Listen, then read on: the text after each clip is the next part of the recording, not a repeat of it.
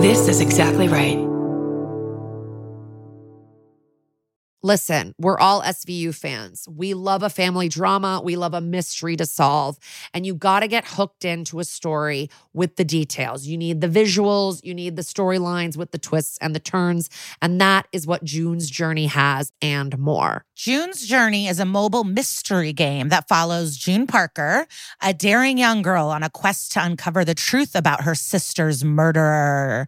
Dun, dun, dun, dun. This is your chance to test your detective skills because you'll play the game as June herself. The game is filled with all these beautiful, detailed scenes from the 20s, like lavish estates and gardens. And of course, little hidden clues are everywhere. There's twists, turns, catchy tunes. It all takes you deeper into this storyline. And if you play well enough, you can make it into the detective club. And there you can chat with other players and even compete with or against them, which is pretty exciting. And you never know which character might be a villain. Shocking family secrets will be revealed. And can you crack the case? Find out as you escape this world and dive into June's world of mystery, murder, and romance. Okay, love that.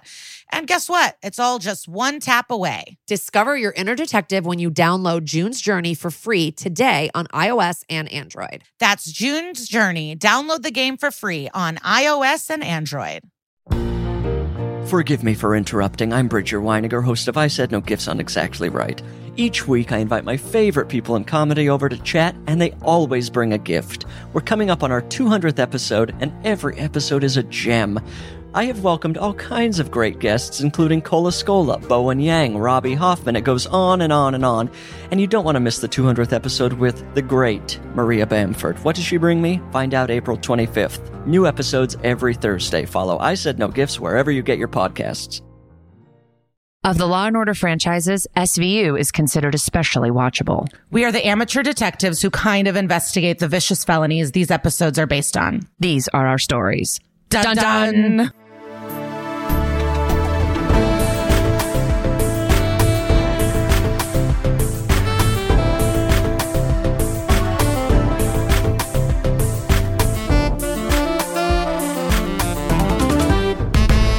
Hello and welcome to That's Messed Up, an SVU podcast. I'm Kara Klenk. And I'm Liza Treyger. We're coming to you live from Atlanta, Georgia. And here we do SVU. We talk true crime. And because of the strike, we do not have any guests, but no fear. We're Virgos and we will continue talking. and it is Virgo season. Oh, actually, as this as this releases, it's not Virgo season anymore. It's Libra season. Damn. Well, Yeah, but they're the forgotten sign, if I'm being honest. Libras. Like, I remember playing a game where you have to name a name, whatever. Like, you have to name all 50 states. And I always forget Connecticut. Now that you're in my life, I wouldn't. But Ooh. I feel like Libra is the Connecticut of signs. Just like, what are you even about? Just hanging out there, middle fall. You mean nothing. They have the Libras are the scale, right? So are they like supposed to be balanced people? I don't know. Oh, I guess we love justice on this pod. That's true. Oh my God, SVU is a Libra. That's so wild. Okay. No, because it No. premiered on your birthday. On my birthday, so SVU is a Virgo. Yep, fuck that. SVU was born on my birthday. Um, and we are coming to you live right now from not live, very unlive in the time machine. We are coming to you from Atlanta. Liza and I are in a suite that has two bedrooms, and we are just in different rooms recording the podcast right now. Hell Thought you guys might like to know that. I can literally hear her echo outside of the room as she speaks. Um, But last night we got into Atlanta early and we went swimming. Um, oh yeah. at a at a pal's pool, and I think I had a special connection with the black lab. If we're being honest, She did. Like this black lab was like, oh, this girl came to play and just did 90,000 belly flops into the pool. Every time Liza dove into the water, the black lab was like, yes, bitch, and like followed and jumped on top of her. It was wild. I've It never is s- Yeah. that the people were like, "Oh, he will continue flopping until he his paws bleed." Yeah, that's what she kept saying. that the fur on his belly is gone because he cannot stop belly flopping. that he goes into the pool every single day. yeah, basically, we were in a dog pool. We were just, we were using his pool. We were in his world. He's like, Um, what are these bitches doing? Yeah. In my pool? and he had this little chew toy that was a piece of brie, right? It was like a little wheel of brie. So we kept throwing the brie to him. It oh, just we're is ha- we had a time. Funny to do something so much that like your humans have to take you in because your paws are just bleeding, but you just can't stop. Yeah. Like I don't know if there's anything I would continue doing until I was fully just bleeding and fur Bleeding. coming off Yeah. my body. no, couldn't be me. I guess Um, smoking weed, but even then, my paw beds are doing good. You know, Your little paws are intact. Yeah. Oh, I do want to. What? Oh, sorry. What about the flight? Oh, it was a fun flight, and I loved being the Jenna Lyons of the group in business class and watching you walk right past me. And I love that there's now a reference. Like it would just be like, "Oh, I'm in first class," and now I can go, "Oh, I'm just going to be a little Jenna Lyons today." Like, I like that. She's coming Yeah. at us strong. I, I always love when the women of Real Housewives or a new franchise or anything, they think they're gonna spin it and not be the villains. Like they thought we would all hate Jenna because she's rich and in first class, and instead we're like, leave her alone. yeah. You know, this is Real Housewives of New York. If you're confused by it, and they all got mad at this woman who's 20 years older than him. She's six feet tall. She has just had mouth surgery, and she has a skin condition, and so she went down early on a business class flight to get a little tan, um, because she's feeling insecure. And these girls pounced on her, pounced on her. Can you It was- imagine? It was like one of the most manufactured, boring storyline things I've ever seen. Like, I think maybe a long time ago, people would have cared about that. Maybe, I think maybe like the Ramona Bethenny days, people may have cared, but it's like, I just don't think anybody cares about that kind of thing. They were Not on us. separate flights. they care though. Yeah. I don't think it's manufactured. I think these bitches are truly like Well- jealous of her. They, they want to. They think they're equal to Jenna Lyons. They're they're not self aware. They're delusional. They're Yeah. delulu. That's a new word I They're- l- learned. they're delulu. They're a little bit delulu. They so I just as I opened my phone this morning, there's an article in the cut about Jenna Lyons, and she has about like whether she could still form a beauty brand without ruining her reputation since going on the Real Housewives. I think she can because I think she's coming off very well on the show. And she said an interesting thing. Now, of course, I can't find it, but it was something along the lines of like, I'm 20 years older than these women. Like, I have spent a really long time like thinking before I speak, like trying to be professional, trying to be a boss. And then these like 36 year old women come on the show and are just like, wah, wah, wah. like, so she's not going to be exactly like you guys. She's not going to come out with like all of her personal information on the pilot, you know? Like, that's just not how she has come up, which I respect, you know? Not only how she's come up, it's like they're just like, um, honey, we're not posting your stuff for free. And it's like, she was the head of J. Crew and worked there for 27. Who do you think you are? She's remodeling Rockefeller Center. I- like I just don't get. Sometimes someone is better than you, and it's oh, it's better to admit it than to fight it and go. How is the Four Seasons, Jenna? It was honestly b- worse than her house. How about that? Like she's Jenna fucking Lyons, and she's coming off stylish. I want to know everything she's doing at every moment.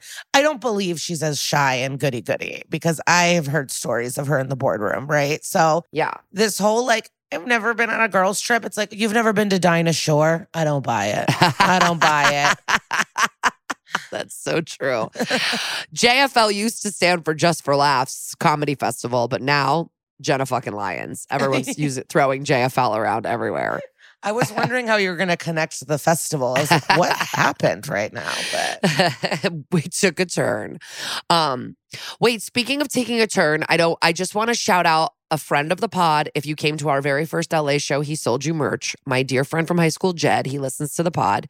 He just had a surprise medical procedure, I'll say. And um, I just want to say hi, Jed, and I hope you're doing great. And I hope everybody can send collective love and uh, good good vibes to my friend Jed. Jed Word, my friend since third grade. Um, they were both, um, you probably know this, um, biggest gossips in high school, superlatives. that was our superlative, baby. And nothing's changed. Tell us your secrets. I will say nothing. Should we start a line? Text us your secrets.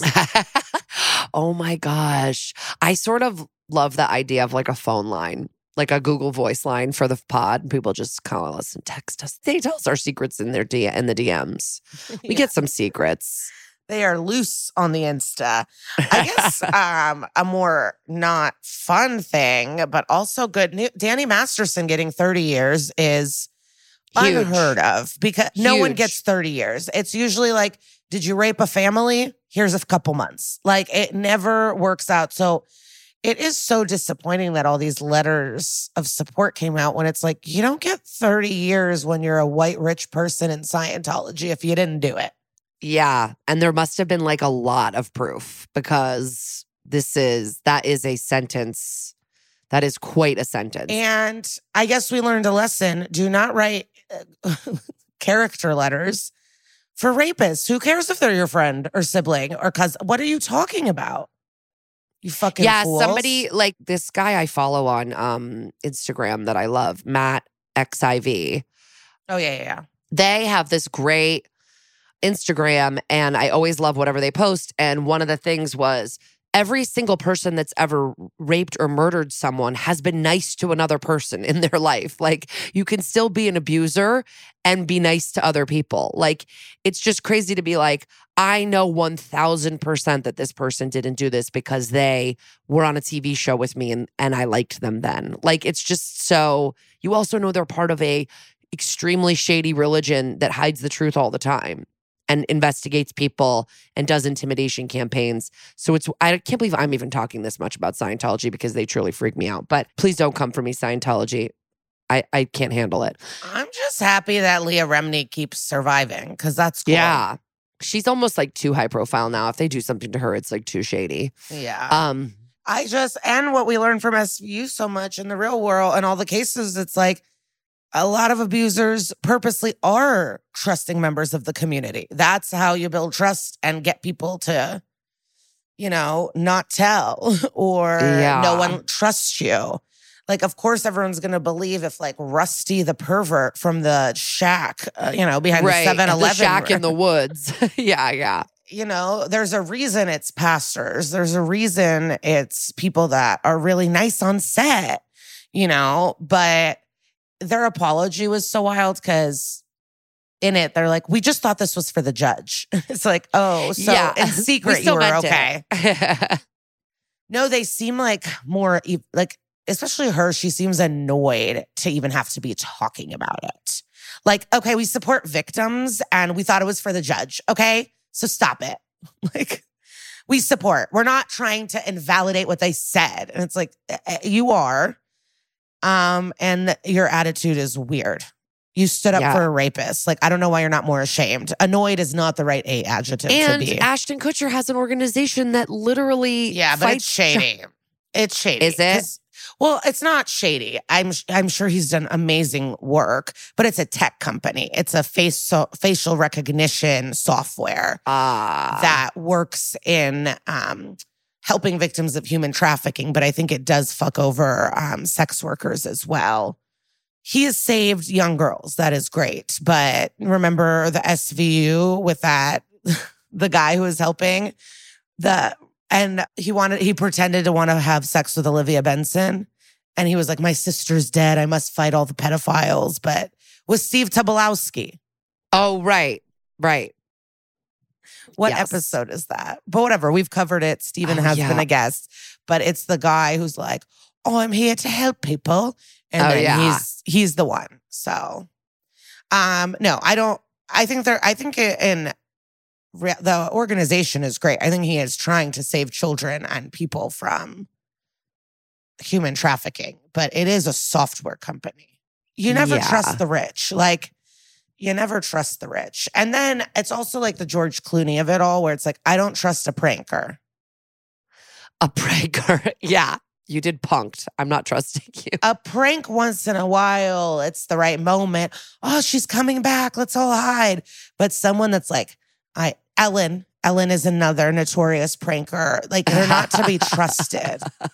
Don't trust the prankers. They're sociopaths. They don't feel anything. So they need to like scare people to feel anything. And they like um, being in control of your emotions. don't trust someone that's like addicted. I there's actually someone at the comedy club I perform at, and this motherfucker, I don't trust him anymore because this is he'll pull these things where he'll go, What are you doing? They just called your name on stage. And so then you just start running like a crazed person. And then he goes, Yes. I'm kidding. Ugh. And no matter how much you know he does this shit, it like he is so good at it that he will just say stuff that isn't true. You believe it or react or start running, and then he'll laugh. And I'm like, oh, okay. So you've committed crimes. right. You keep secrets, you punk and you punk bitch. I did watch punk. I liked watching Justin Timberlake cry. should we should we start this? This yeah, let's start. But show? before we get going, uh, let's just remind you gotta tell 'em. guys. We gotta tell the people. We are coming to you very soon. Buffalo on the 8th of October, New Haven, Connecticut on the 10th of October, Burlington on the 12th of October. Then a few days later, we got Cleveland on the 18th, Boston on the 19th. Boston, get your asses out there. We are playing a very large venue and we need butts in the seats. And then Toronto for the first time on the 24th, Detroit on the 25th, and Pittsburgh on the 26th. Obviously, tons more dates coming up in November and December, but that's our October schedule. And we really hope that you guys will come out and see us because we're so excited. Honestly, we just did our first few shows of the tour and they've been so freaking fun already. You guys are the best listeners and audience members, and we love giving you a live show. So come see us. And we're getting good. We're really getting good. We have a good time at these shows. We It's sure do. Yeah. Um, and all the information is at that's messed up that'smesseduplive.com. So you can head over there to see where we're going, when we're going, where to get ticks. This episode is a classic. We're excited. Let's get going. Okay, here we go. Um, we're doing Futility, season four, episode 22, and we're starting at a poker night. Love that. Um, they're playing Texas Hold'em. Love that even more. and it's the Wonder Years actor. And he is being nuzzled on uh, by a woman during the game. So that's cute. He's wearing a wedding band. So, you know, they're probably married. And I love wardrobe and storytelling. Very cool. And his and his name is Fred Savage. I will be calling him multiple other things besides Kevin that. Arnold. um, and his brother, Ben Savage, is from Boy Meets World, right? Yeah. And brother, then yeah. I think only one of them is a rapist, right? Yeah, but you guys can guess which one, I guess. We're not allowed to say. well, because it's alleged or what? I think it's alleged. I don't know if it's rapist. It's like Me Too. He got like Me Too. I think he was inappropriate at work. I don't know if he actually went, you know. Well, did I tell you? No, but did I tell you at the comedy store I was doing a joke and someone yelled, I don't know if I've talked about it on this show. This was like last month, but someone from the audience yelled out, You've never been dick raped. Did I not tell you to that? you? Yeah, I was on stage. I was doing like my false rape accusation joke or whatever. Just or my new the back whatever. I was working. I was working on a bit, and some dude just yelled out, "Whatever! You've never been dick raped." And so I just said, "Oh, you have to go." And so I kicked him out. Like, I, I that's not even. I don't know what he meant by it, and I wasn't gonna find. Even the whole audience was like, "Ugh!" Like no one liked it. And then one of the door guys, um, who's a comic, came up to me after, and he said that it took five security guards to make this guy leave. He would not leave, and I also usually I like dealing with heckler, uh, but it was just like I can't even deal with you. But I guess when they were kicking him out, he said. What? What's wrong with yelling to a female comedian about dick rape? Like he didn't understand. And then they found That's the him scariest part. and then they found him tweeting about the comedy store. And he wrote, I just got kicked out of the comedy store for yelling dick rape. And then he used the emoji of like the shrugging of the shoulders. Like, huh? I don't get it.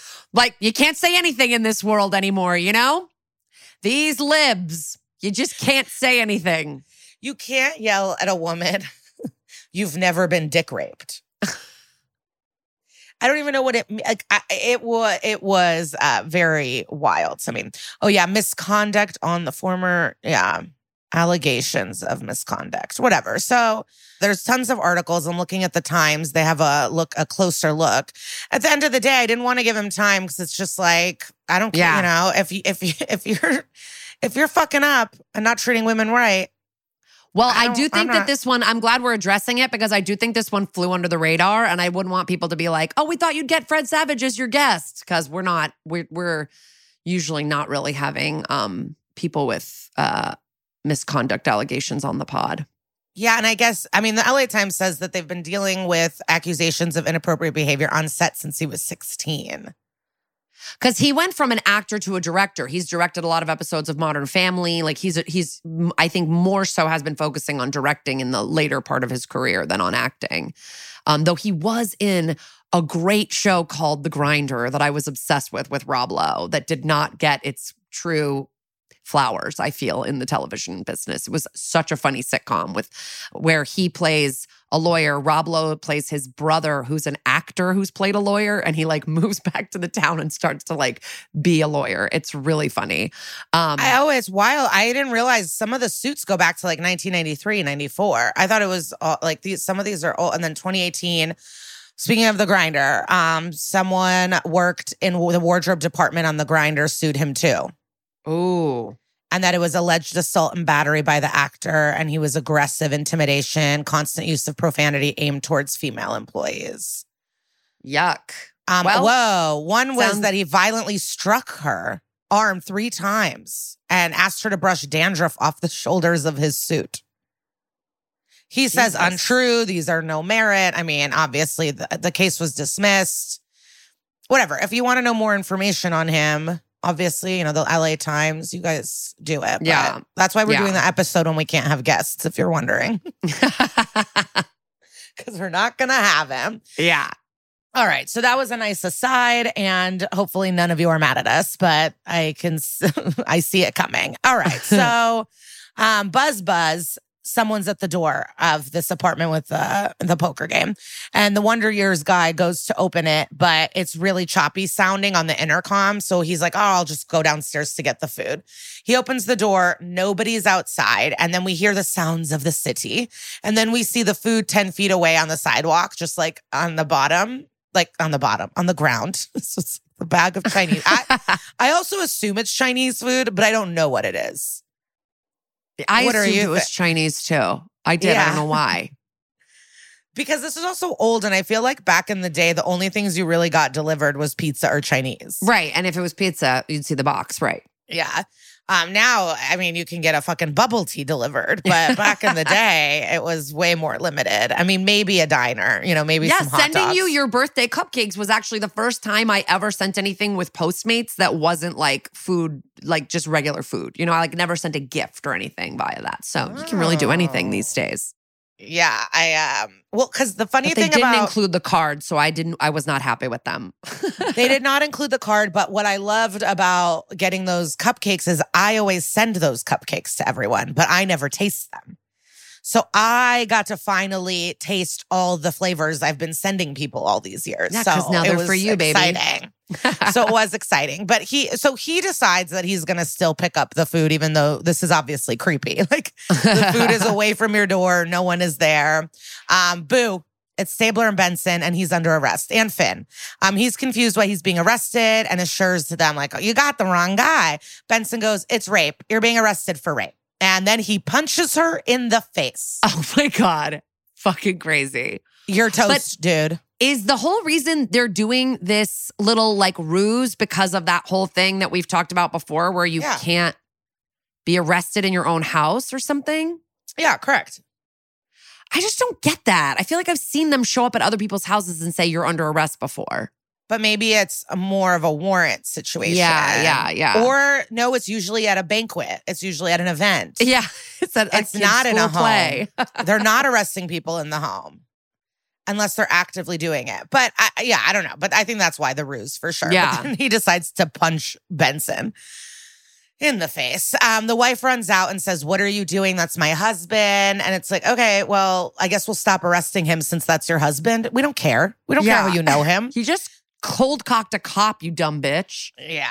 He tells her to contact their lawyer and as he's carried away. She asks, Why are you arresting him? And Stabler turns around and says, Your husband raped four women.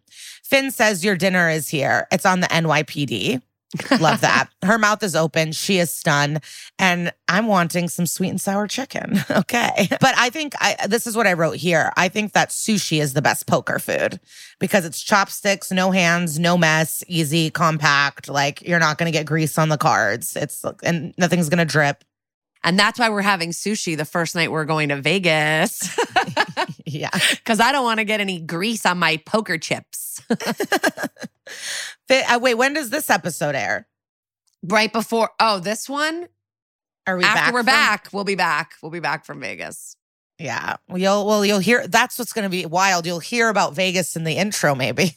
or maybe Yeah. not next week. it's wild. Someone I did see a comment from someone, they're like, we hate the time machine. And it's like, well, that's how things work. I, I don't know what to tell you. We yeah. can't, we can't do it live. I don't know. We- Fuck it, we'll do it live. We can't. We can't. We can't. Who's who, that's not enough time to edit out all of our ums, likes, uh-huhs. yeah. Casey needs weeks to do it to make us sound listenable. yeah. So she, uh, whatever. So rapist, Chinese food, sushi's the best. Now we have the older Savage brother sitting in a cement room with bars, and he, um, it looks like he's in a dramatic one man play. he says he regrets hitting the women and that he lost his temper. Um, all the women or no, just- no, hitting. Ba- I think just Benson. Yeah. He means. I don't know why I wrote women. Um, and it's like, okay, so then I guess you can leave. Like these people, this couple just thinks that they could just say facts have nothing to do with it and be able to leave. He says he takes full responsibility, and it's like, okay, great. Well, if you're taking full responsibility, then go to jail. The quickest episode ever. Um, what do you think of responsibility and accountability is if it's not going to jail? So then a young severe woman with a cartoonish hair flip and a swoop bang is yelling about how he, you know, my client is so banged up and they're like, "Lady, he punched a lady cop in the face." So he's going to get roughed up. Cabot's in the room and she's like, "I don't know what happened." And Fin says, "He fell." The lawyer yells bull and um, she is no nonsense. She is on all cylinders. It's so wild. Like every morning, I know that coffee on an empty stomach hurts me.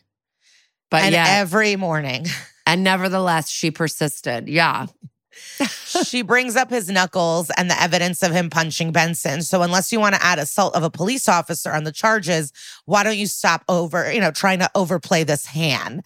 He denies raping. He says, you know, wrong. You got the wrong people. You got the wrong person. We say, well, we have a print. So stop. The lawyer goes, okay, well, one print isn't enough. And the one print is actually a couple blocks away from his home on a metal railing. Does not equal four rapes. And I hate to agree with, you know, hair flip and savage, but I'm here. So um, she does have a point. He calls the detectives lazy, and Cabot says nope and throws some crime scene photos at him. And we connected it all because you have a signature. And if you leave a signature on all of these attacks, then one print does count to connect you to all of them. Um, and the signature is a choking, and then it's cutting off tits, which I don't like to Oh, read that oh. out loud. does he? cu- I don't think he cuts them off. I think he just slashes them on their tits. Slashes the tits. Yeah, yeah, slash. he. We have had a tit removal episode, and that's not this. no, but we that's, have. that's Svengali. Um, and Yes. you can listen to that episode too. Oh my God, we're so sick. We knew that immediately. So it's a uh, it's a tit slash, and she says not enough evidence and not unique enough of a pattern. And they say, well, we have a victim who gave a description. So boom, he still denies it. The lawyer's still trying to shut it down. She says, listen, if they actually had a victim, you would be in a lineup, but you're not. So let's go. And Cabot goes, you're right. That's your next stop. So it's time for the lineup. And Carrie is the victim played by the actress uh, Mindy Christ. And honestly, anyone would be proud to have an IMDb like hers. Like she's on every show ever. She's showing emotions. She's shaking. She's denying even actually seeing him. Uh oh, that's not good. Um, and she, but she's scared. She's like, if I don't pick the right person, that's going to be bad. And her advocate is there, and the advocate's really helping her. And like, do your best. Just say what is true. She's crying. Like, what if the wrong person? And then he gets away, and she's just really having a hard time. She would have been fun to talk to, Mindy Christ. We could have talked to her. That would have been fun. Yeah. But what are we going to do? It's a strike.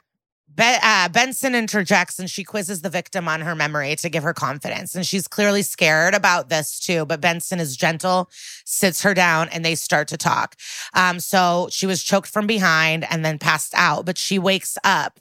And so she remembers being on the ground on her back. He was on top of her and he didn't say anything. And his hair was brown, wavy. He had dark eyes. She pushes, like, what else? What else do you remember? What about the face? And she says, dark eyebrows, clean shaven. He had a scar over his right eye. And she thinks he saw the car and it was a white truck. Benson says, See, you remember. And Benson allows Bethany, the rape crisis worker, to go with her. Bethany and Benson talk outside the room and leave uh, Carrie crying alone. and she's like, this whole case relies on her. And Bethany's like, listen, I already know all the rules. I'm not going to help her. I'm just here for emotional support. And she says, I know. And Benson's like, I just really want to get this guy. He clocks them and looks on them on his way to the lineup. And now it's time for action. His lawyer, Aaron, is so over the top annoying. Um, like this girl is married to a men's rights activist for sure. So she sees him. She clocks his ass. More tears well up. She says, Three, that's him. She swallows and says, That's the man that raped me. She looks down. Everyone scurries out except Cabot and aggressive hair flip. And she's like, I thought there were four victims. And Cabot goes, We only need one. Um, and the hair flip girl's like, no, not if it's wrong. They just live in the same neighborhood. She might have seen him just around the neighborhood. They fight back and forth, and she's like, well, the three others can't ID him, and everyone's gonna hear about it. And it's like, okay, yeah, he knocked the others out fully. So I can't imagine that like helping the case, but okay. Sorry they didn't get a glimpse. They were knocked out. Also, like the Upper West Side is not like Daniel Tiger's neighborhood. It's not like you know all your neighbor. Like I've lived up there forever, and I would say like I saw a few people, I guess, here and there, but it wasn't like you recognize all the people. Like you don't see people coming and going even the same four blocks. You're like, oh, there's Mr. Wilson leaving every day like he does. It's just like I don't know. I don't think I think I would know my rapist versus a guy I like saw at Duane Reade, but yeah. So Benson announces the news of this guy being booked right now. The women are really excited. All four victims are there, and Benson explains the grand jury and the trial and everything with bail and just breaking down all the options that they have. It's a powerful group of women, and Benson is answering all of their questions, and there are a bunch of annoying problems.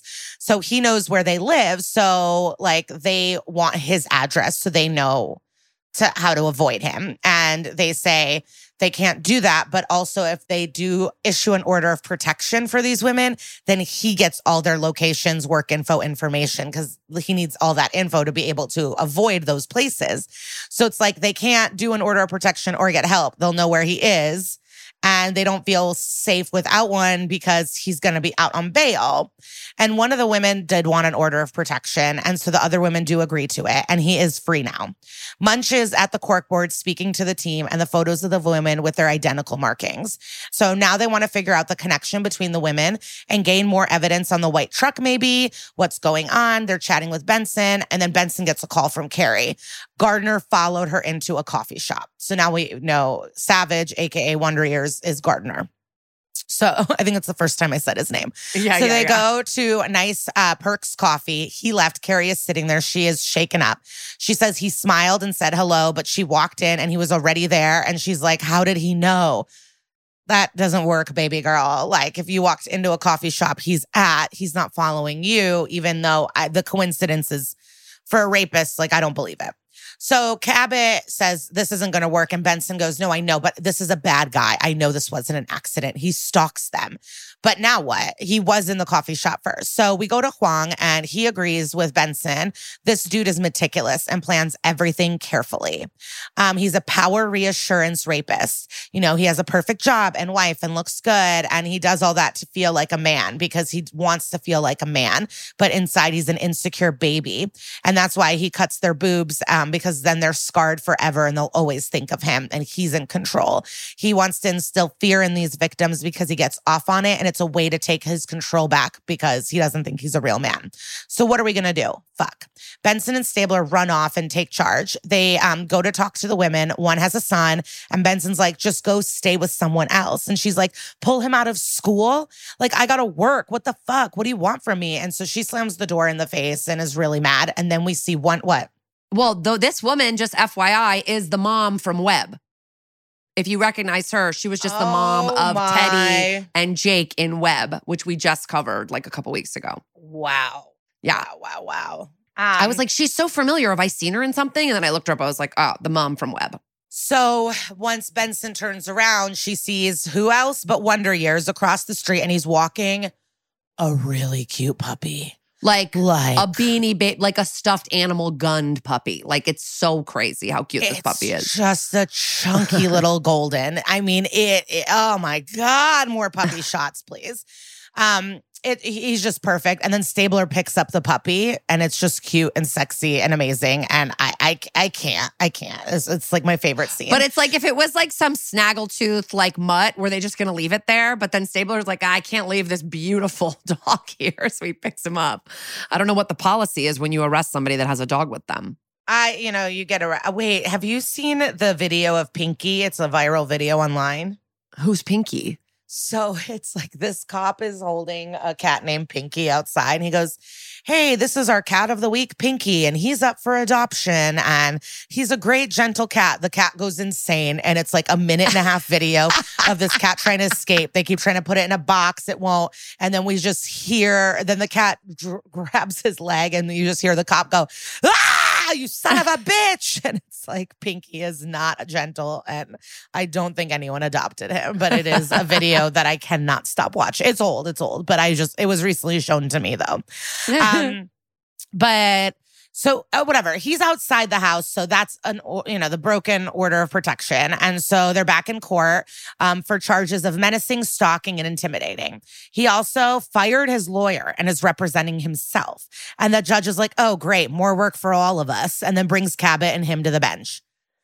Cabot believes he's doing this to fuck with the victims some more and not in good faith, but he is right. He has the right to defend himself. The rape in these charges are different judges, though. So even though this guy allows it, doesn't mean that the judge in the next trial will stand for this. He claims it was a coincidence, and Cabot goes, No way, not twice in a day. Like you're lying. The judge does dismiss it, though, because there's not enough evidence. Gavel, gavel. The wife is in the stands and gives him a hug.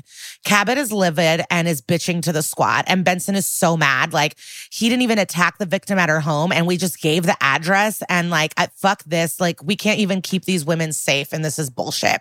Munch um, it also uh, goes to talk to all the Wonder Years people. So, coworkers, friends, wife, everyone. Um, and everyone's just says he's a great guy, great guy, perfect guy. Benson goes to the phone and starts making calls um, to let the victims know that he's going to be defending himself in court, which makes it harder to testify and do all of that. So someone hands something to Cabot and she opens it and it's a motion to sever the charges. And so now we have to go to a motion hearing. He says there's no evidence in three of the four attacks. Cabot brings up law stuff to say how it's valid. And we have the judge, Lewis Preston. That's not how you, what is it, Luis? Lois. Lois. Lois Preston, our redheaded princess of the court. And she's taking it all in and asks if there's an outside pattern of attacks. Um, and is there any more evidence? Cabot says we don't need that. The people versus West. Um, when an MO is unique, then multiple crimes can be charged under one indictment. And then Wonder Years is fumbling with his books. And the hair flip lawyer is still like sitting by his side, his side helping him. And she's a Bronwyn type from the William Lewis episodes, if that rings a bell to you guys. And I mean, we always get these lawyers. Who's the other lawyer? They just like want to fuck these rapists and defend them. It's really wild. So and he's pretending to be like, oh golly shucks, I don't I don't know. What do I how do I read? But it's all fucking an act. And he brings up people versus Sable. When more proof on one crime has more evidence than the others, then the jury won't be able to consider the proof separate and it's an unfair connection. But him flipping through the book was an ASMR noise for me, and I enjoyed every little flip page. the judge agrees with him though and calls it bootstrapping, and she's severing all counts. Cabot is mad.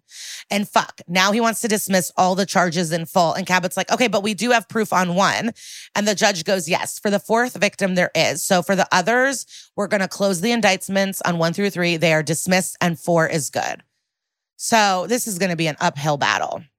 Benson and Cabot are like, uh oh, unless this dude passed the bar overnight, this hair flip bitch is helping him. Cabot's still feeling confident that she's going to nail his ass with Carrie's testimony. And then ben- Benson is like, well, only if she gives it. And Bethany says that Carrie cannot face her rapist again and does not want to do it. So now we're at Carrie's apartment and she's apologizing to Benson and Bethany. And Benson just wants to know why she changed her mind. She's like, I don't want to talk to him or hear him. And I got to get on with my life. Benson says, I know, but he's free. Like, how are you going to get on with your life if he's free? She goes, That's not my problem and it's not my responsibility. And he also lives in your neighborhood and is at the coffee shops you go to. Like, just having like a nightmare possibly lurking around every corner it doesn't seem like a good option either. Wow.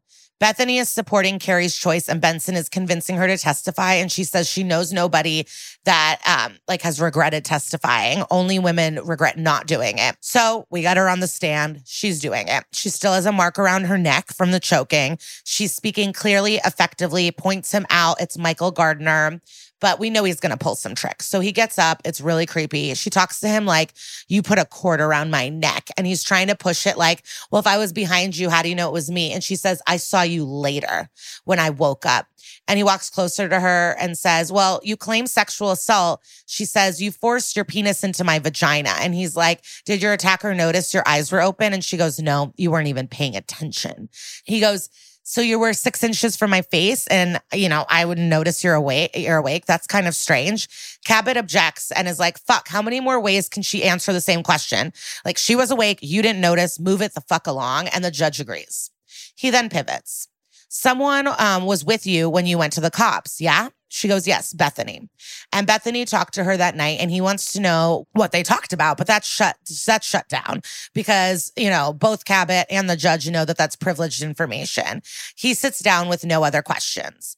And I'm a little taken aback that that was chill, you know, like I just thought he was going to play some shenanigans on her.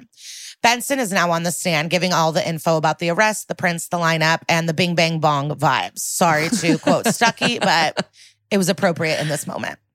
He asks why he wasn't questioned, and she says that she was preparing the victim for the lineup. And he brings the punch that I was expecting earlier, but Cabot objects. And he's like, well, maybe Benson hates me because I punched her and she's extra mad at me. And the judge is now a Judas and allows this questioning. and she, and, and so Benson goes, I have no personal stake in you. And this is peak Benson. I'm obsessed with this. Um, so he says, well, I embarrassed you in front of colleagues. And she explains, it's not uncommon for a perp to lose control. And I certainly have been hit much harder.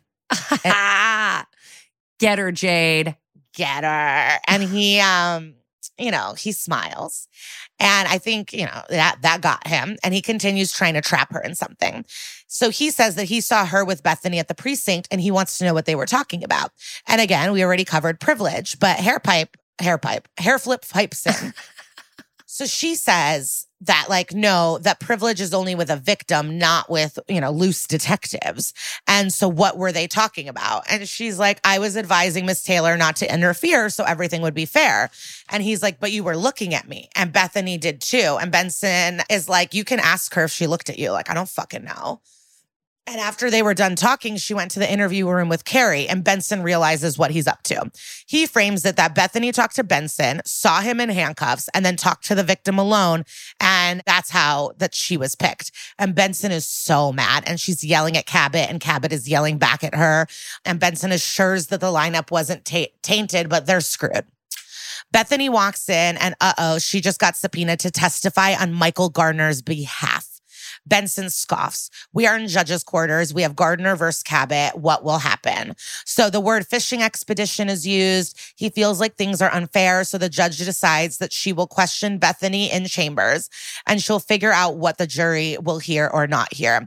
And Benson and Cabot are waiting outside the judge's doors and out walks Bethany and they ask how it went. And she goes, I said nothing.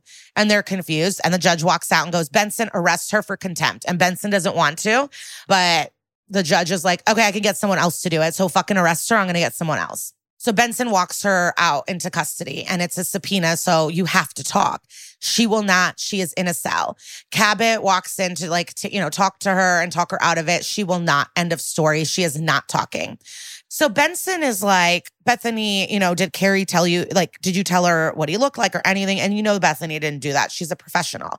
So Benson's trying to, you know, push her and be like, so why does it matter? You'll just tell the judge what you guys talked about.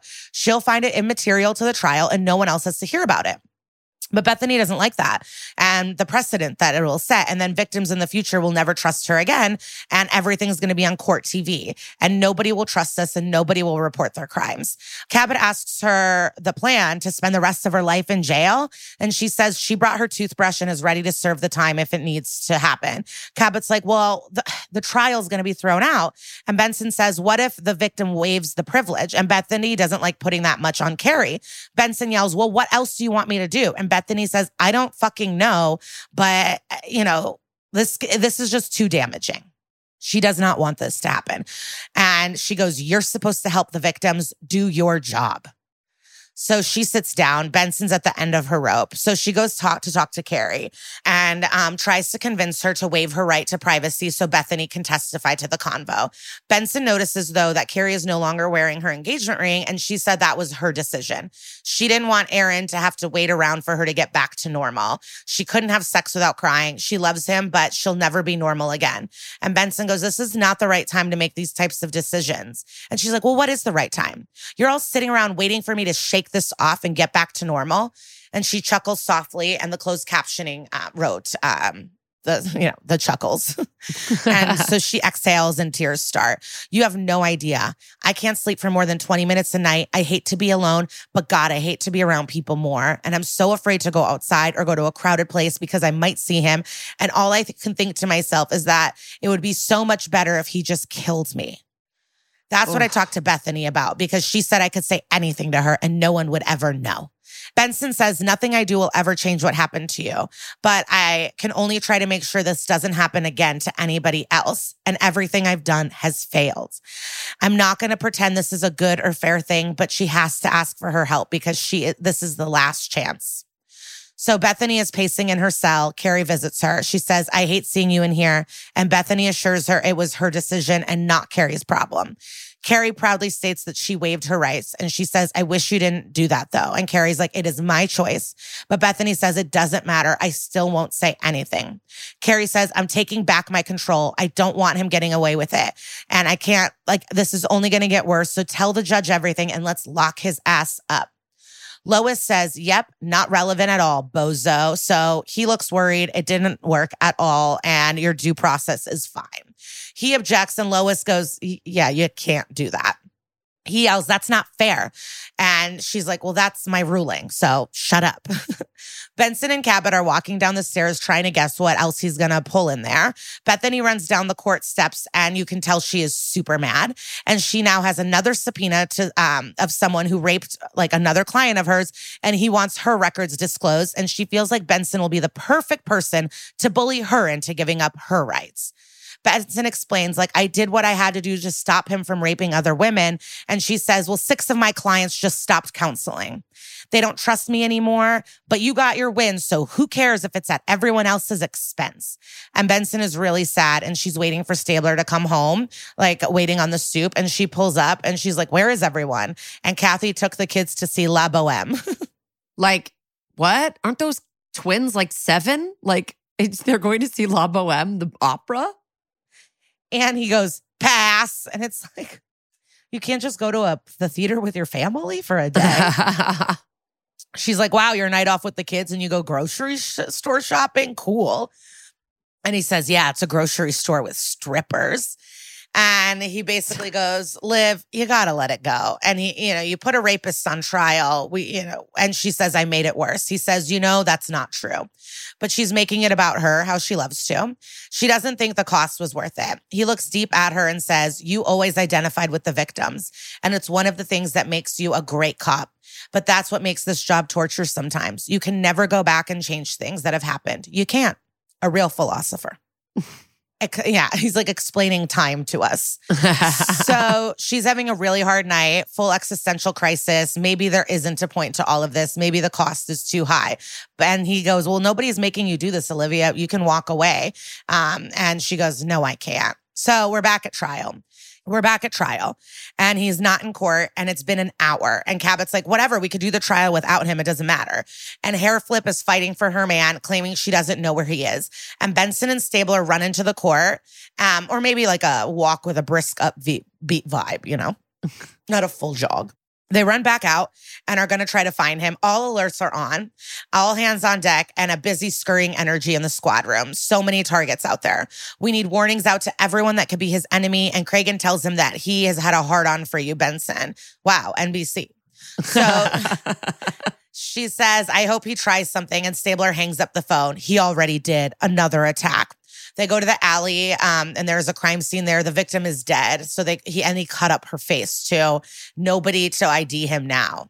The victim is now in the morgue, and Melinda's breaking it down for the detectives. Her name is Evelyn Sharp from Staten Island. Strangulation is here, latex gloves, bruises on knuckles, no evidence on body left behind, but there's a part of skin cut off where he bit her. So, but like, so he's getting better at this, but he didn't cut the skin deep enough. And there's still an impression of his teeth in the muscle, which God, he bit her so hard. This is so fucked up. And Melinda matched it to his dental record. So now there's no question we got the son of a bitch. So now Benson and Stabler are hounding hair flip and they're like, it's a super windy day. Everyone's hair is flying. Benson is in her Bieber era short, you know, short but long hair. Um, and they're pleading like it's no longer a case of mistaken identity. We got him, Aaron, guilty of rape and murder. She says, if I knew where he was, I'd tell you. I just don't know. So we're all back in the office, and Munch goes, Well, he has no family, and he you know, we talked to the business partners, staff. Nobody has heard from him. The wife is devastated. So um, they dump his phone to see who he like calls all the time. Benson runs in with a file. All the money is his wife's but he does have access to it. And recent activity shows five grand he took out um, yesterday morning in the Bronx. So then they head to the Bronx to go to the cash and check place. And the guy behind the bulletproof glass calls him Richie Rich. And the camera, of course, is rolling. There's money, there's bulletproof glass, there's a camera. And there's proof on the camera that he was there. And in the same frame, we have the white truck in the background. So, you know, Carrie mentioned a white car, but they couldn't find one registered to him or his wife. Who is driving that white car? And it's a 99 Lexus RX 300. And they play the video longer, and Joel De La Fuente is blowing it up and getting so freaking close. Oh my God, he's kissing this person that is not his wife. There's a girlfriend in the mix. So Cragen is now like, okay, we got to get to the bottom of it. Let's let's like look through the phone records. So the issue though, Stabler is like he's too smart to be pulling dumb mistakes, like calling his girlfriend on his regular phone. And the majority of his calls went to his lawyer this month. And then Stabler though scrunches his face and goes, and last month. And then Benson grabs more papers and it's like, oh my God, he has been communicating with Hairflip for four months. And why would he need a criminal defense attorney before he was even arrested? They look her up and they're having an affair. Benson's like, oh my God. And guess what the DMV records show? She has a white Lexus. Done, done. Oh my God. Exactly what I think of when I think of a white truck. a white Lexus SUV. Stabler says the white, I mean, it was just her memory after of an course, attack. of course. Oh, I'm not. I'm not. I'm not. But I like. I wonder if they were like what the cops were looking for. Um, Stabler sees the white Lexus trunk open, not a great sign. They run in, they go into Aaron's apartment, knock, knock. So we hear a voice go, door is open, and it's her. And they walk in, guns up, and they ask where he is. And she says, he's here. She's uh, puts her hands up and they're covered in blood. They ask her if she's hurt. She says no. So she found the murder weapon in the car. He denied it even after she found everything. Benson says, if he attacked you, there's nothing you could have done. And she says, that's right. Justifiable homicide. And so then, um, you know, Wonder Years Savage is just bleeding out on the ground, and Carrie and Bethany go down to the morgue. They want to see his body. So she wants to know it's over. And Benson pulls some strings to get them in to see the body. She's a real one. She pulls back the curtain. He's dead. Carrie stares at him, then walks away.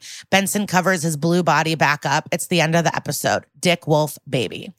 I don't really. I like wish she had just like made him like she gets to kill him and now he's dead. Like he doesn't get to like he doesn't really face the consequences for being a fucking serial rapist. I don't know. I don't like that she vigilanted in that situation. I disagree. They're all happier that he's dead, you know?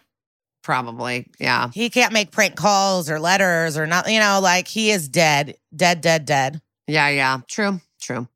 Oh, and Liza, thank you so much for that beautiful recap. Before we get into our true crime segment, I would just like to remind everybody gently in the middle of the podcast that we are on tour.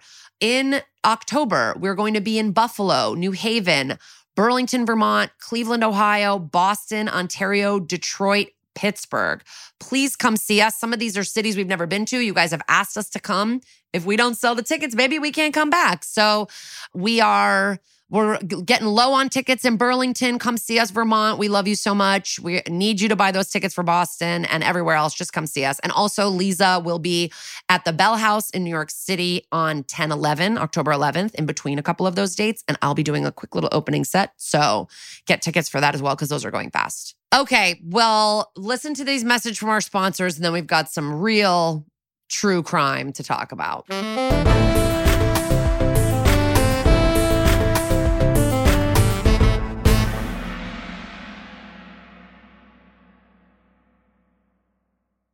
Listen, we're all SVU fans. We love a family drama. We love a mystery to solve. And you got to get hooked into a story with the details. You need the visuals, you need the storylines with the twists and the turns. And that is what June's Journey has and more. June's Journey is a mobile mystery game that follows June Parker, a daring young girl on a quest to uncover the truth about her sister's murderer. Dun, dun, dun, dun. This is your chance to test your detective skills because you'll play the game as June herself. The game is filled with all these beautiful, detailed scenes from the 20s, like lavish estates and gardens. And of course, little hidden clues are everywhere. There's twists, turns, catchy tunes. It all takes you deeper into this storyline. And if you play well enough, you can make it into the detective club. And there you can chat with other players and even compete with or against them, which is pretty exciting. And you never know which character might be a villain. Shocking family secrets will be revealed. And can you crack the case? Find out as you escape this world and dive into June's world of mystery, murder, and romance. Okay, love that. And guess what? It's all just one tap away. Discover your inner detective when you download June's Journey for free today on iOS and Android. That's June's Journey. Download the game for free on iOS and Android. And we're back. So, this episode is based off of the case of the bike path rapist, who was a guy who would choke victims until they passed out and sexually assault them.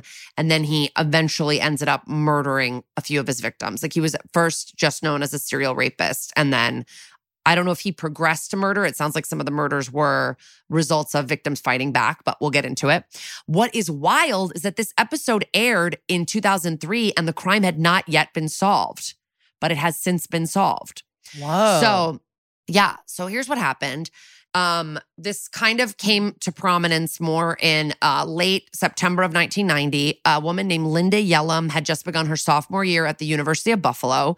She went out for a run on a bike path that goes through the campus into the town of Amherst, New York. And it was like a regular route for her. She was training for the New York City Marathon that was coming up in like just over a month. And it was 12:15 in the afternoon. She had promised her sister that she would never run at night because just the year before was the infamous Central Park jogger case. And um, you know, everybody was, I feel like, very on edge about jogging, especially at night at that in the aftermath of that horrific crime. So she had planned to run 15 miles and then meet her friends to watch the movie Beaches. Hello, one of my all time favorites that I oh made Liza God. watch. So when no one had heard from Linda by 9:30 p.m., her roommates called campus police to report her missing. Police um, and student search groups led by Linda's boyfriend went out looking for her on the bike path. But then in the morning, they really got down to business, and like campus and local police were like using dogs and a helicopter. And the cops were struck by a sense of familiarity in this case because four months earlier, um, a 32 year old woman had been found moaning and hanging on to life 50 feet from the bike path, having been beaten and sexually assaulted. She was unconscious for over six hours. They didn't know if she would ever regain consciousness. She finally did, told the police that she couldn't remember anything except for suddenly having a rope around her neck and she never saw her attacker. And um, this, as this is a verb and a noun, but it's called a garrote and it's a rope or a wire or anything that's used to like strangle someone. And so I think garrote, when you garrote someone, it's actually pronounced garrote, I think, because I, I listened to the little Google thing that's like garrote and tells you how to say it. But The rope um, left this woman unconscious and made deep impressions in her neck. And so then the story goes even further back to August of 89 when a 14 year old girl from Amherst on her way to cheerleading practice at Sweet Home High School was dragged off the same bike path and raped. Three months earlier than that, a 15 year old high school student was attacked with a similar MO in Buffalo. And then in 88, a 16 year old high school student was also raped in that same area of Buffalo. And the first two victims go all the way back to 86 when a 44 year old jogger in Buffalo and a 17 year old high school student in Hamburg were attacked only weeks apart. So, in total, that's six victims over four years before Linda goes missing in 1990. So, when they're looking for Linda, they're hoping to find her alive because, to their knowledge, this perp has not killed before. So, they're hoping she's somewhere where she can't call for help, but she's still alive.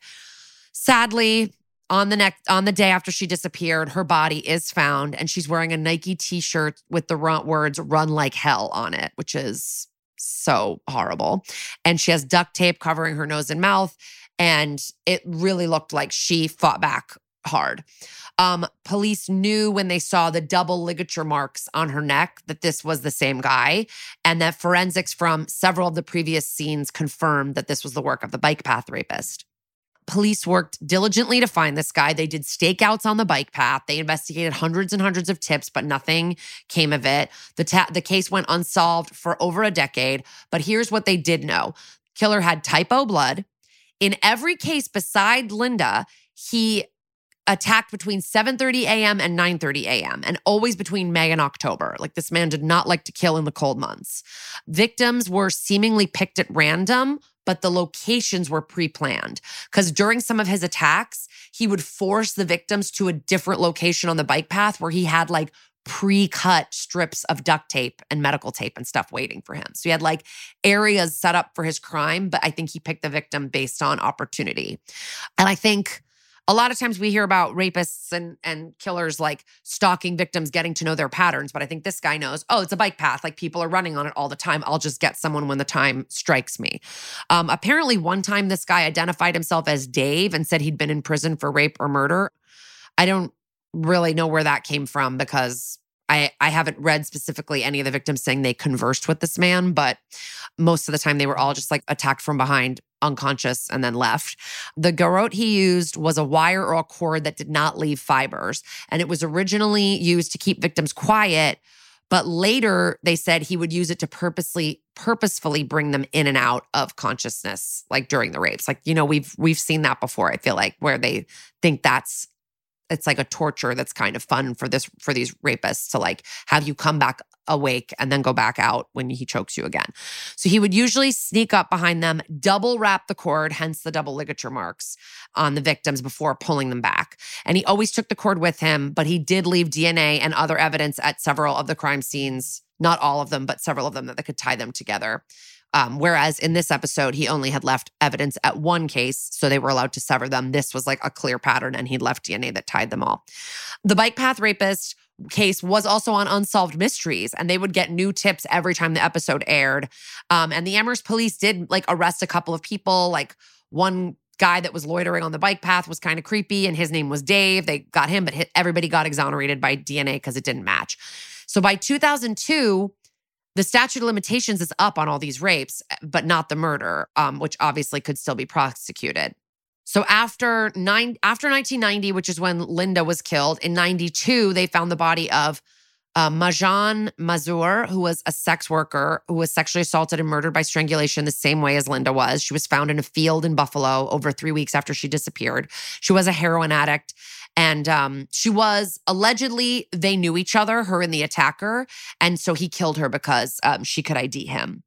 And uh, like he had solicited her before, they think. And probably because she was a sex worker, there's actually not very much information about her murder. It's kind of like I know she had a daughter who was five at the time of her murder, but that's kind of all I could find out about her. And then then what's creepy is on September 29th, 2006, which is six year, 16 years to the day that Linda Yalem was killed, Joan Diver, a nurse from Clarence, New York, disappeared after going on a run on a rural bike path.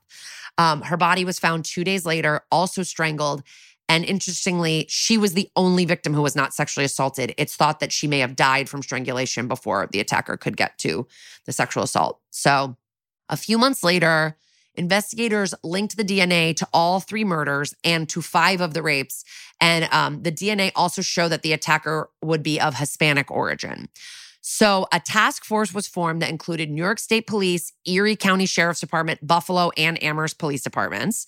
They cross referenced all these lists of suspects they'd have over the years, and they landed on a man named Altemio Sanchez, who had been a suspect in a 1981 rape and was the only Hispanic man to show up on multiple lists when they cross reference. And th- this man, Altemio Sanchez, was from Puerto Rico. Um, so they started surveilling him, like oh, they were following him around town to and from his factory job. And then they they are literally undercover in a restaurant one night while he is at dinner with his wife. And they were they had instructed the people at the restaurant do not touch any of his stuff when he's done. And they did this shit that they do on SVU all the time that I always think is like sort of for TV but they get his plate his glass and utensils after his meal. They test it for DNA and it matches the DNA from three murders. So Altemio Sanchez is the guy. And profilers had thought he was single and a loner and, you know, interestingly, I was on uh, Twitter, the app formerly known as Twitter. I was on X the other day, and I saw a friend of mine tweet in another conversation this Vox article about profiling that it talks about how profiling like doesn't work. Like it's not real and maybe we sh- should like have TV shows stop celebrating it. I will link to it in the um show notes, but it's interesting about criminal profiling when they do studies most profiling doesn't really come up with more information than what like non-trained profilers could come up with. And in this case, they assumed this guy was single, a loner, hates women. I mean, probably does hate women, but it turned out a lot of the stuff they thought about this guy was incorrect. Sanchez was a short, stocky, bald man with a mustache. He did not fit the profile of a quote unquote maladjusted loner. He was employed, he was married, and he had two sons which we've seen. BTK, the Green River Killer, was married. You know, a lot of people can appear well adjusted and look, quote unquote, like the guy next door. Quote, husband, father, solid work record, little league baseball coach, churchgoer. He just didn't fit anybody's profile, said Frank Clark, the county district attorney. And Sanchez's neighbors in suburban Cheektowaga, where he lived, were stunned. Like the New York Times wrote, he just blended in. Um, all his neighbors thought he was thoughtful, helpful. He would have like garden parties in the summer, like potluck people would bring food to. And um, this is so fucking creepy. Get this. This motherfucker actually registered and ran in the Linda Yalem Memorial Run in 1996, which is a run that her family set up to like to honor her memory. And he murdered her. And then five, six years later, ran in her memorial race that 1500 plus people ran and it was like a 3.1 mile race Scum. in her honor. Sick. Scum. So sick. But also, um, this is that's such an SVU plot line. I know. Like to go to the memorial race, usually they just go to the press or the memorial or the the cemetery, but to fucking race, that is to run in the race. I mean, who would think? No one would think that you would be like that the killer would be on that list of 1500 people. Oh, um god. I wonder oh my god, sick. And he actually had like pretty much no record. He had two arrests for soliciting prostitution in 91 and 99, um, but they didn't go anywhere. In 1990, um, the police questioned Mr. Sanchez and took his fingerprints after a coworker reported him lurking on a bike on the bike path. So, but I guess fingerprints weren't part of like the evidence they'd gathered. In 1981, five years before the first rape of his that we have connected, officers interviewed this uh, uh, Sanchez's uncle after a rape victim thought she spotted her attacker in the uncle's car at a shopping mall. But at 20 years later, 25 years later, the uncle is like, "Oh yeah, I forgot to tell the cops that my nephew had borrowed the car." That when that woman made that report. So when the cops came to him and said, this woman says her rapist was in your car. The guy had an airtight alibi because it wasn't him; it was his nephew he'd lent the car to, and this guy just never told the cops. Um, and then 25 years later, you've been basically harboring a serial rapist and murderer as your nephew. Worse still is that a man named Anthony Capozzi, who was, you know, suffering from schizophrenia, served 22 years for two rapes that are now through DNA tied to Sanchez. And his convictions have since been erased. But it was crazy because this guy was like, everybody said he, he was severely debilitated. He was on medication that made him slow and lethargic. He was much heavier than what women reported. Um, he, there's no way he would have been able to like physically detain these women because he was so sluggish from his medication. But, you know, it's the 80s. So let's just like get this guy with a mental health issue and lock him up for these rapes. But it wasn't him, which is essentially how making a murderer starts. But then we know how it ends. Um, anyway, May 2000, I think I said this, but just to be clear, he is arrested in January of 2007. And then in May 2007, he pleads guilty to the murders of Linda Yalem, Majan Mazur, and Joan Diver.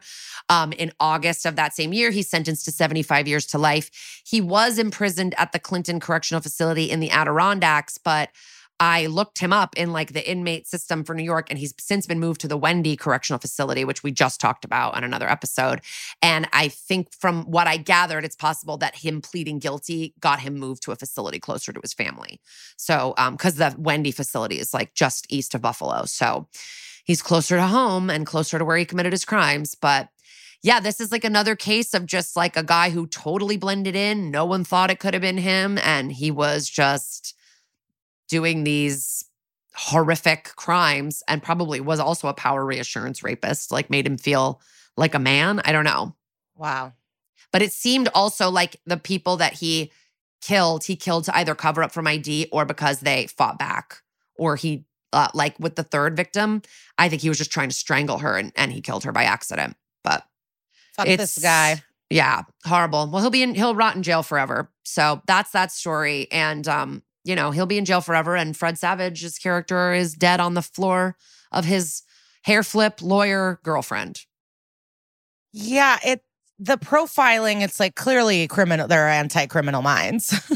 yes. Specifically, the specifically this says it basically talks about Mindhunter Criminal Minds and says that like you see criminal profiles even in shows like The Alienist, which is about in happens in 1896. Like like the, the article goes, we hardly knew anything about human psychology in 1896.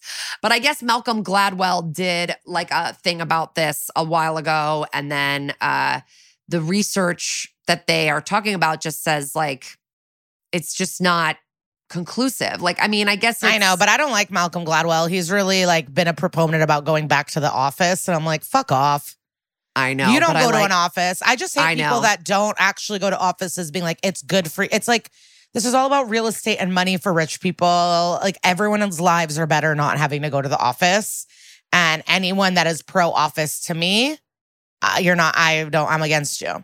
I agree. I agree with you on all that, but Malcolm Gladwell does call out a lot of bullshit rich people shit. Like he has a great article, he has a great episode of his podcast, uh, Revisionist History, about golf courses and how golf courses are like total bullshit.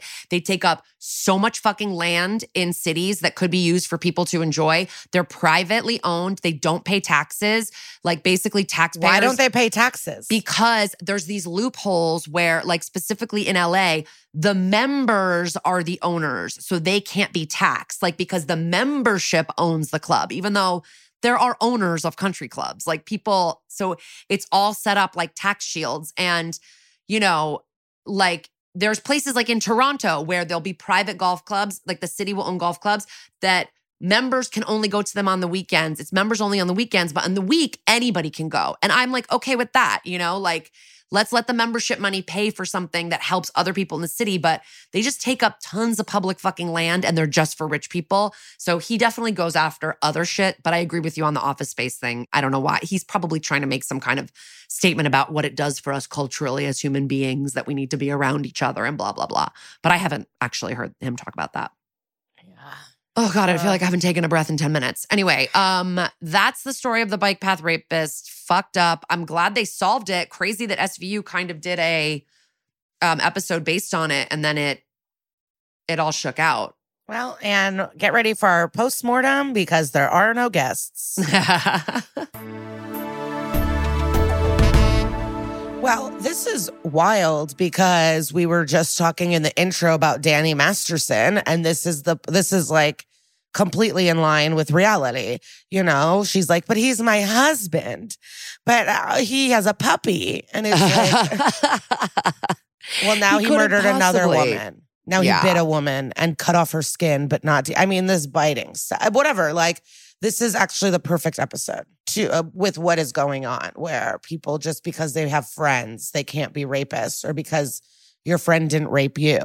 like Yeah, this guy almost reminds me of the guy from those episodes. We haven't actually covered them, but like the ones with Michael J. Fox's wife, Tracy Pollan, where the guy ends up, he's just like a rich guy that just does this and he collects little tokens, like he takes necklaces and bracelets and stuff. Do you know what I'm talking about?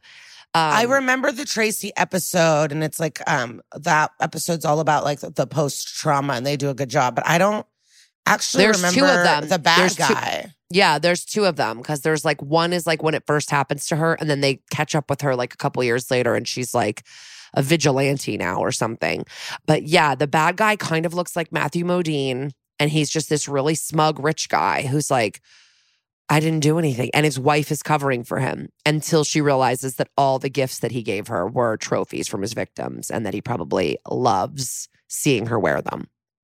Of So- course he does. That little Yeah. total. But like, yeah, and this guy, eh, the guy in the real case too, just like had garden parties, potlucks. People said he was a good guy. It's just like really wild. Honestly, don't have, potlucks are trash. Make make the food. Why don't you host a little bit? Be a host. potlucks are trash. I hate bringing stuff to a potluck because I'm just not. Unless I could just bring like something from the grocery store, I'm just not good at like I don't know cooking. I also don't trust people. Like, and it's transporting. Here's a potato salad I drove in my hot car. Like, I understand telling people like, oh, bring some drinks and desserts, some, but like, if you're hosting, fucking host. Eh, This actually showed up on my phone where it was, um, you know, am I the ass? This and that, and there was these white women were talking about if it's a child's birthday party, it said food will be there, but it's for the kids. And I guess one adult was like annoyed. And so they were like, Excuse me, it's a kid party. We're not here to feed everyone. And then the one person who was not white, not sure where she's from, was like, Oh, yeah, no, ethnic people, that's that's what you're saying is wild. yeah. It's- you feed every single person. There's an abundance of food, and you send people home with food, is what she was saying. And they're like, well, what if the families have siblings? She goes, yeah, no, everyone gets. They're like, what about the spouses? Like they couldn't under, they could not believe feeding everybody. No, like this is my problem when Jared's like, You invited so many people to Rosie's birthday. I'm like, No, the issue is if she has 14 friends and they all have a little brother and they bring two parents, that's like 14 times four. Like immediately it's a party of 80 people. You know what I mean? Like it's, and you have to feed everybody. That's just, that's why I'm ordering massive pizzas that are the size of like a desk because I need to feed everybody. Like that is a crazy, like that's a, I, I don't know anyone who, I've never been to a kid's per- party and I've been to dozens where they're like, the food's just for the kids. Yeah, And if these it was, women I were broke like, the rules. we're like, sure, it said lunch. They mean unicorn bread and popcorn, not you. Feed yourself. And it's like, yeah, that's who that's who has a potluck. That's who goes, come to my party. But by the way, it's BYOB and potluck. That's that's this bitch. it's No. BYOB and Paul. The only time a potluck is appropriate is when it's like um a party where everyone at the school brings a dish from their heritage. I can Oh, get yeah. behind that. You bring Yeah, an yeah. Israeli salad, you bring some stroganoff, you bring paella. Oh, if we're trying to taste the world, yeah, yeah. children, then yes. But And. I've I've done it potluck style at my house, I guess, where I've said like it's last minute and it's just good friends, and I'm like, can you bring this and you bring this and I'll do this, and we kind of like divide That's it up not quickly. A party. That's different. That's you going, hey, I'll order the dinner. Why don't you bring this? Or Yeah, yeah, Yes. yeah. No, that's friendship.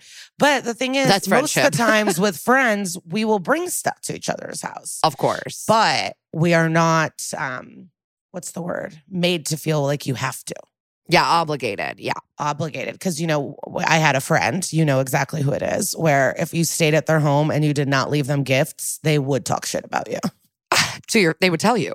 They Oh, they just would- tell you you were supposed to leave me a gift. oh yeah, they would scream at you going, "Why didn't you pay for our pedicure?" Like because I remember one time I was like trying to get onto a flight and Kara was driving me. I wasn't living in LA yet. And I was like, I have to go buy a gift. I have to leave them gifts. And she's like, Do you really have to leave them a gift? You got to. I'm like, I have to leave a gift or they get pissed. and then I had real friends sit me down going, You could just hang out. You could truly Yeah. come to our home. We do not need gifts from you. And it was a big learning experience because I felt so made to feel like a horrible person if I wasn't. I don't know. And I'll always pay for a dinner. And but yeah, with friendship, it's like, yeah, I'll bring something. But if I go to your house and I don't bring something, I don't think once I leave, you'd be like, God, that ungrateful little bitch. She didn't bring a cheese. You know, I just don't. yeah, feel that. wait. I feel like we should at this point call out an article that our friend wrote that we both Oh, really enjoyed. Let's do it. Let's do we it. We have there's a, a comedian that are um, that we both like named Maddie Connors, and she wrote at the end of August. So I guess the the article came out about a, a month ago, called "Generosity and Paranoia," and it's the and then the subtitle is "The American Love Language," and it's on Dirt. And the website for Dirt is dirt.fyi. We'll post a link to it in the show notes. Um, but just want, and I can also probably do a story of it the day it comes out. But we really enjoyed this article, and it was like a lot about giving gifts and generosity that was interesting. So we'll call that out. People are trash. But that's the thing. It's like I always want to bring stuff, but then someone that's like, listen, the flower shop was closed. We're good friends. Who cares? You know? Yeah, yeah, yeah. but I but I also don't like coming. I, I think I'm full of contradictions, honestly, in this postmortem because I also I don't like going to places empty handed. no, me neither. I But, like if I really am, yeah, I, I usually bring a bottle of wine. If I can't, I go, I'm so sorry. I couldn't get it together to get the wine before I came. Like, you know, and they're like, you're my friend. It doesn't matter, you know? I think time- if you're habitually coming and being a bit like, I have a friend that comes to parties and just like brings garbage and then just eats like he's never eaten before, like an animal. And you're just like, you have to like calm down If- at parties. I mean, if you think you're not going to type into the chat who this is, you are mistaken. this is, Who yeah, is yeah, eating all yeah. your food and bringing trash? Yeah. Oh, yeah. People Yeah. wild. I don't even know. Like this, there's a few of. Uh, yeah, I don't even know. I get confused between all the varieties of this person's name, but um, okay, C- delete that break. Um, yeah, but one time I Wait, went Liza to, just Mitch McConnell for a second. I did. we can leave the break in if we were trying to prove it. People will probably think I'm broken, but I did Mitch. The one time I wouldn't be offended if you said I Mitch McConnell, you know, yeah. because everything else is like I, I kick school children, and you're like, look at this McConnell. yeah.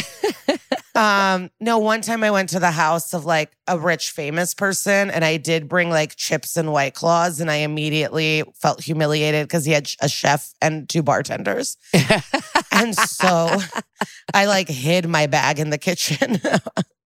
so I guess if you're going to someone that's super rich, you don't have to bring him anything. What I what bothers me is I've read about etiquette that you can't you shouldn't bring flowers unless it's in a vase. And it's like it's hard to get a vase. Uh, that's crazy. I do like flowers though in like nice like paper versus like plastic. Like you know, like it, it feels like it's classier when it comes from like the the the florist in our neighborhood does like this pretty like wrap around it, and it makes me feel like I I've spent more. our neighbor our neighborhood's incredible the Yeah. florist every single piece of our neighborhood is amazing well i woke up telling you this this morning we're in the time machine i don't know if you cared but when i was talking to my mom she goes well what are you doing for rosh hashanah and i'm like nothing like uh, going to a couple birthday parties she goes you better eat a circle challah and apples and honey i go i'll bet i'll get a bagel and she goes no a circle challah, apple and honey. You have to. And then I was on Instagram before bed, and Belle's Bagels goes last day to pre-order circle challahs and apple cake. So I did it. So I, I hopefully I'll see you that because I don't think I can finish a whole challah and apple cake. I Yeah, felt come like over. My kids it. will eat challah, and they eat apples and honey for breakfast like all the time. It's Rosh Hashanah in my house constantly. Yeah, so I will bring um I'll bring my Rosh Hashanah goodies to your house for breakfast lunch vibes, and then we can do a little Jewish hang with the kids. Yeah, let's sprinkle a little Judaism on my children because they're not getting too much of it. Yeah, it's a fun new year, you know. Why not? Yeah. Yeah, yeah, yeah. Okay, let's uh move on, right? To Sister Peg. No, let's Um, talk more about Judaica. Yeah, let's move on. um, for what would Sister Peg do? Our weekly segment where we give you guys a resource, an organization, a book, a blog, something to give you more information about what we talked about in today's episode. We're going to point you once again. I know we've we've pointed to this organization before, but not for a while, and um, they are. Of like a vital national resource uh, for rape survivors and survivors of abuse, um, and that's RAINN, which is the Rape, Abuse, and Incest National Network. Um, it's the nation's largest anti sexual violence organization. I truly can't find other ones that are as national as RAINN. And so I think they, what they do is they operate the National Sexual Assault Hotline in partnership with more than a thousand local sexual assault service providers. So I think they work to kind of bring together what all 50 states offer in terms of a rape crisis um, across the country and operates the DoD Safe Helpline for the Department of Defense. Um, so, for more information about RAINN, you can go to www.rainn.org. That's going to be also posted on our Instagram page and stories the day that this episode comes out and will be saved forever in our WWSPD highlight. Thank you so much for taking us through that. And next week, please join us as we do. Why did I sound so NPR? But um, we will be doing the episode Competence, season three, episode 22. Wow, we're really obsessed with these, the early years. Um, Yeah. Hulu, Peacock, all that good stuff. And we're obsessed with you. Give us a nice little review, give us some stars. Let, let's go.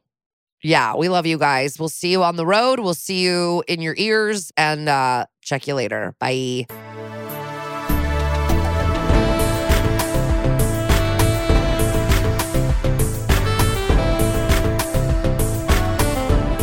That's Messed Up is an exactly right production. If you have compliments you'd like to give us or episodes you'd like us to cover, shoot us an email at that's messed up pod at gmail.com.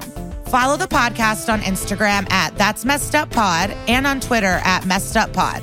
And follow us personally at Kara Klenk and at Glitter Cheese. As always, please see our show notes for sources and more information. Thank you so much to our producer, Casey O'Brien, And to our mixer, John Bradley, and our guest booker, Patrick Kottner. and to Henry Kapersky for our theme song and Carly Jean Andrews for our artwork. Thank you to our executive producers, Georgia Hardstark, Karen Kilgariff, Danielle Kramer, and everybody at Exactly Right Media. Dun dun! Follow That's Messed Up and SVU podcast on Apple Podcasts, Spotify, or wherever you like to listen so you don't miss an episode. If you like what you hear, rate and review the show. Visit exactlyrightstore.com to purchase That's Messed Up merch.